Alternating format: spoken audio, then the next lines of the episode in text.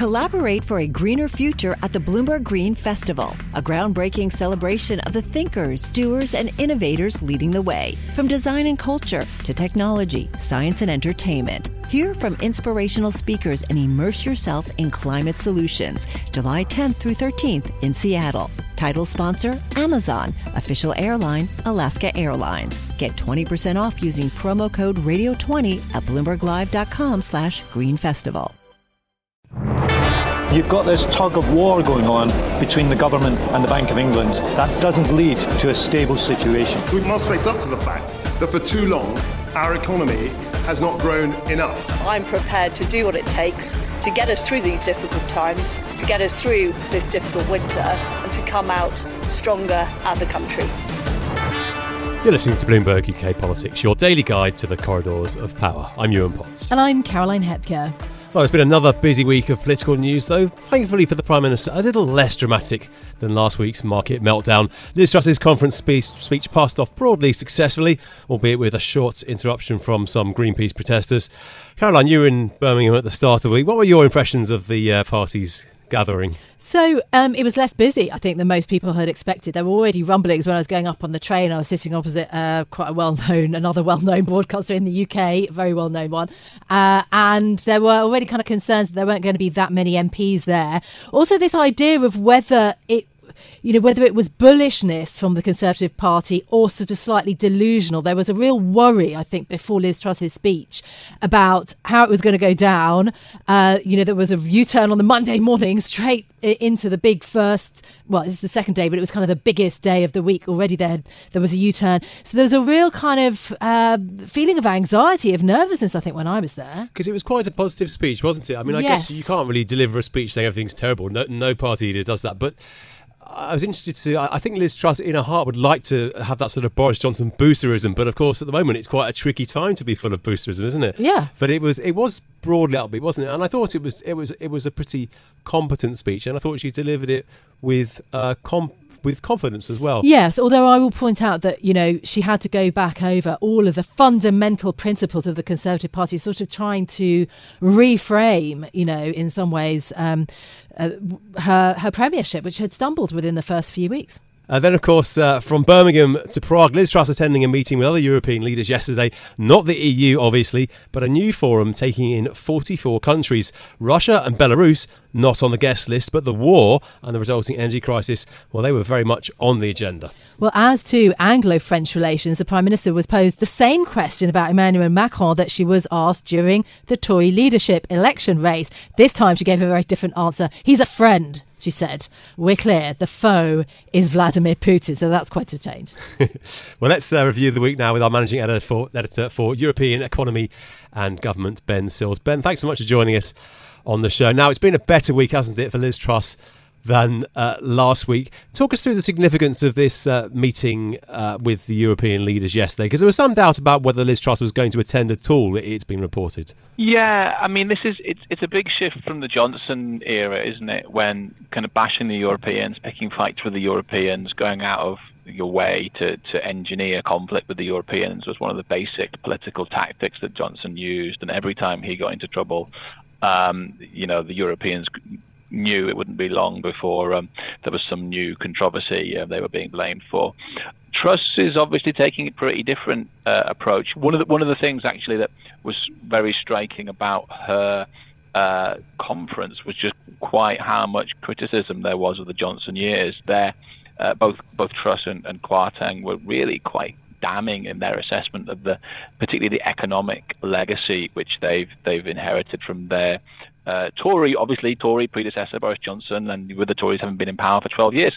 Um, I think that you know you need to see the outreach to the Europeans within that context, um, and also I think of the fact that generally speaking, her her, her policy positions are all over the place at the moment. She mm. she ditched the signature um, tax cut at the very beginning of of the um, of the conference. Um, it's not clear how much of her um, broader agenda she's either going to be able to get past the Office of um, Budget Responsibility or the or the Parliamentary Party, and um, the Northern Ireland Protocol is probably fairly far down her list of priorities, uh, and so I, I, think that she probably took one look at that as it came up on um, uh, on her agenda and thought, "My goodness, I can't, I can't afford to have another another battle going on this week. I'm just going to have to play nice with these guys."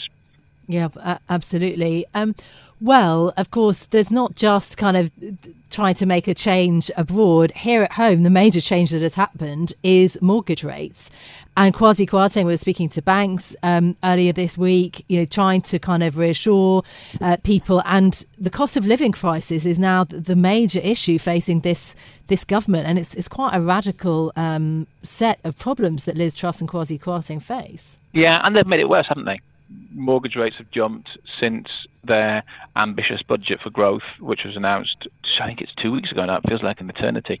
Um, but they've, made, they've made the cost of living crisis worse. They've offered explanations which are at best disingenuous. I don't think anybody who understands even the most basic things about financial markets believes them when they say that the pound the pound crashed and mortgage rates jumped on the day of Kwarteng's speech because Vladimir Putin had invaded Ukraine seven months previously.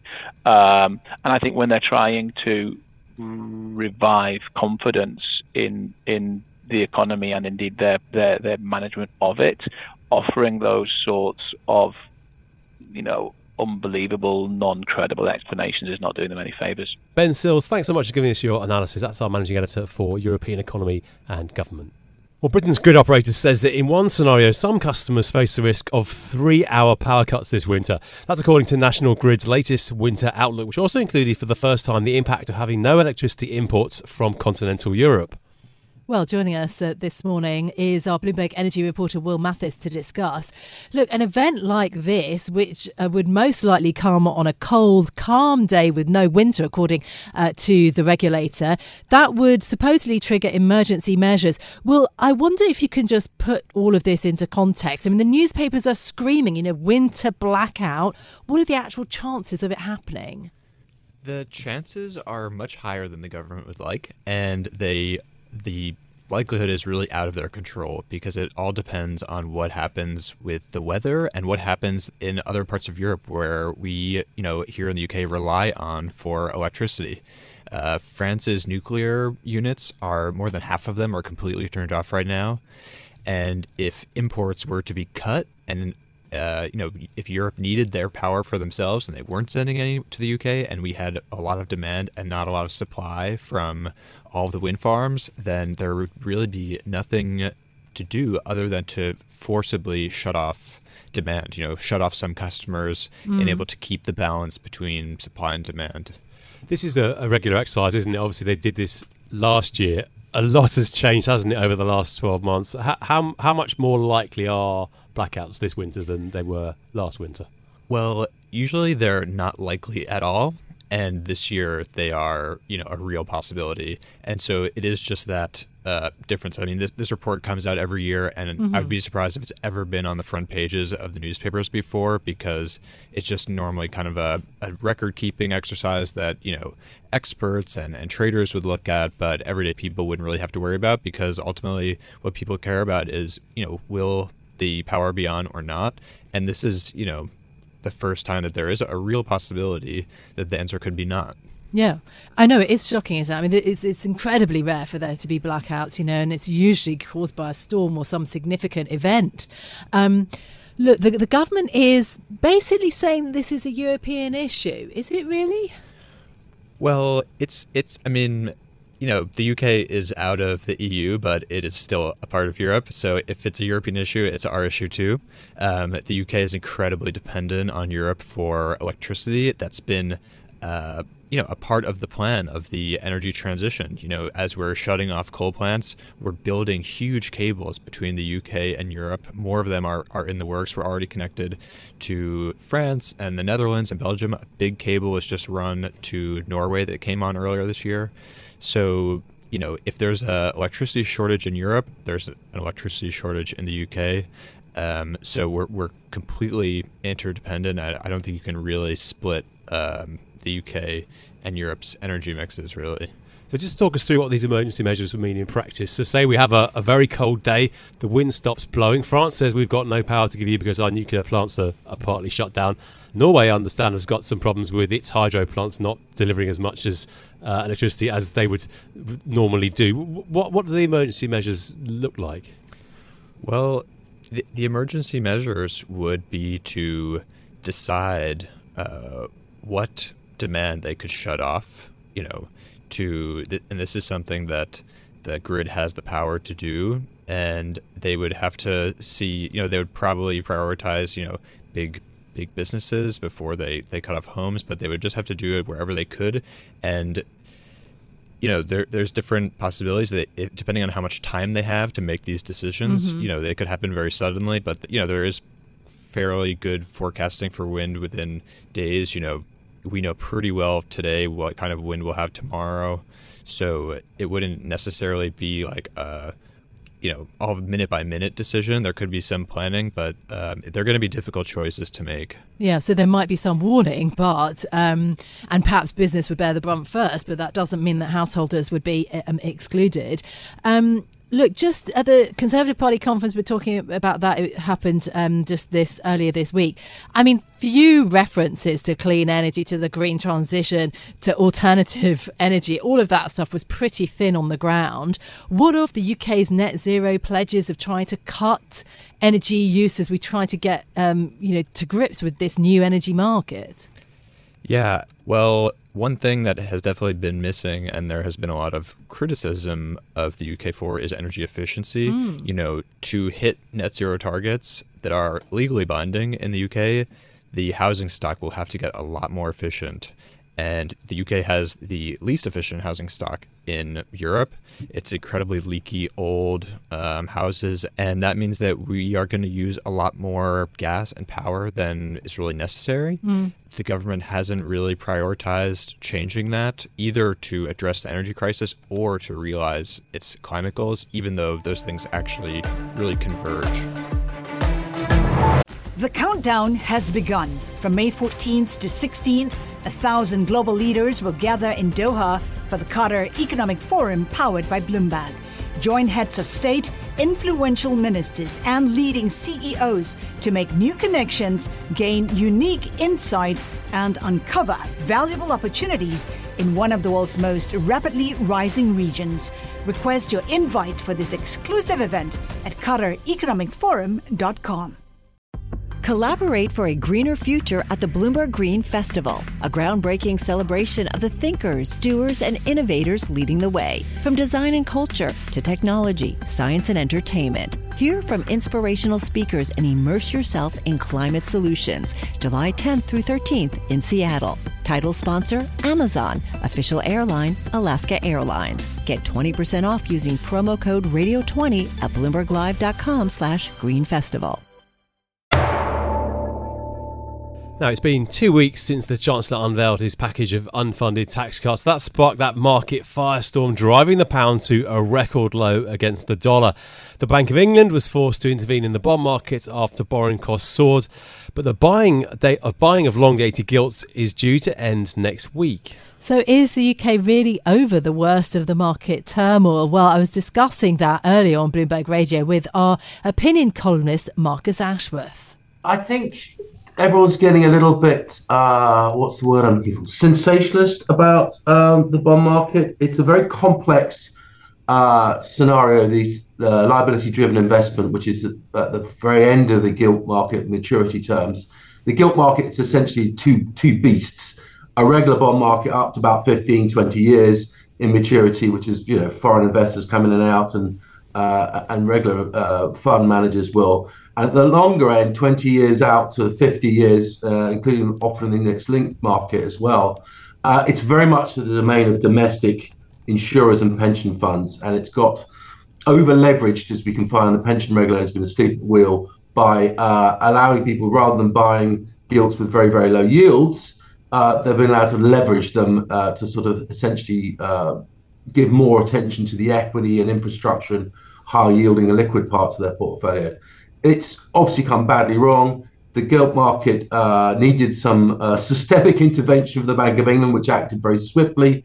and they have done uh, not quite four billion of a potential up to 65, actually up to potential of 100 billion because uh, Kwasi Kwarteng gave them a, a window. So there's um, more to be done. Uh, it needs to be up to the October 14th uh, ending of this package. From there onwards, uh, presumably held in reserve, the Bank of England can step back in if needs be. But this is not to stop yields going higher. This is not to provide liquidity for people to do what they want to. It's purely to stop the breakdown of the market as happened on uh, uh, end of September. I pick up on the comments from uh, policymaker Jonathan Haskel, who pushed back against the government. Um, you know effectively kind of putting Liz Truss's administration in its place, saying that you know you can't kind of s- sweep under the carpet the idiosyncratic, the unique to U- the UK uh, aspects of the kind of uh, bond market and the pension crisis that we had in, in recent weeks. Is the Bank of England now kind of in the ascendancy again? Does it mean that we're back to kind of a strong Bank of England as an institution? Do you think?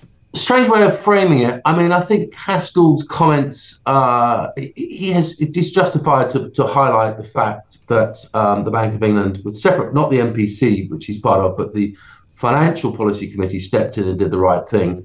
Um, that's their financial stability mandate. As far as the inflation mandate, which he talks about uh, specifically, well, um, look, the Bank of England has a job to do, which it did very well. Um, with regard to where it, how it's conducted itself on inflation. It's a completely different matter. Bear in mind, Mr. Haskel was one of the key advocates of negative rates, which I suspect wouldn't have gone down quite so well as you may have thought at the time. Nonetheless, he's right to point out that this was a uh, fiscal event, or what you want to call it, which was presented without its homework. Uh, the markets have reacted uh, perhaps more violently than they might have done, but they did it for a, a reason. And I think the Bank of England is clearly playing um, you know, understandably, like we, we are here protecting you, uh, the, the whole system, but you know, to, for this thing to settle down, we need the OBR, which, by the way, today gives its its its detailed uh, presentation to the Chancellor. So at some point, we are desperately hoping before November 23rd budget date, he will reveal. I think he has to go to Parliament first, and then hopefully the middle of this month, he will present. Uh, we also October 10th is an important date because then we have the pension regulator who needs to be questioned a lot.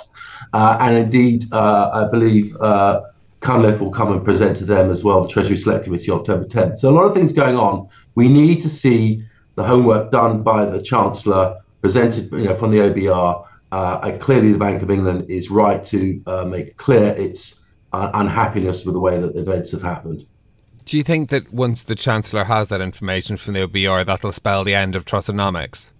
Oh, that's a searching question. Uh, no, I just think they, they should have presented it if they wanted to do these these things, which they're perfectly entitled to, and it makes uh, an economic sense. So we've seen for a lot of people around the world from surprising sources, uh, Paul Krugman onwards, that you know this this makes uh, some sense. It's the question of how you go about it. They didn't roll the pitch. They didn't uh, bring the debt markets along with them, and now the debt markets are bitten back hard, and and lessons must be learned from this. That the, the, playing by the orthodox rules still has to be done.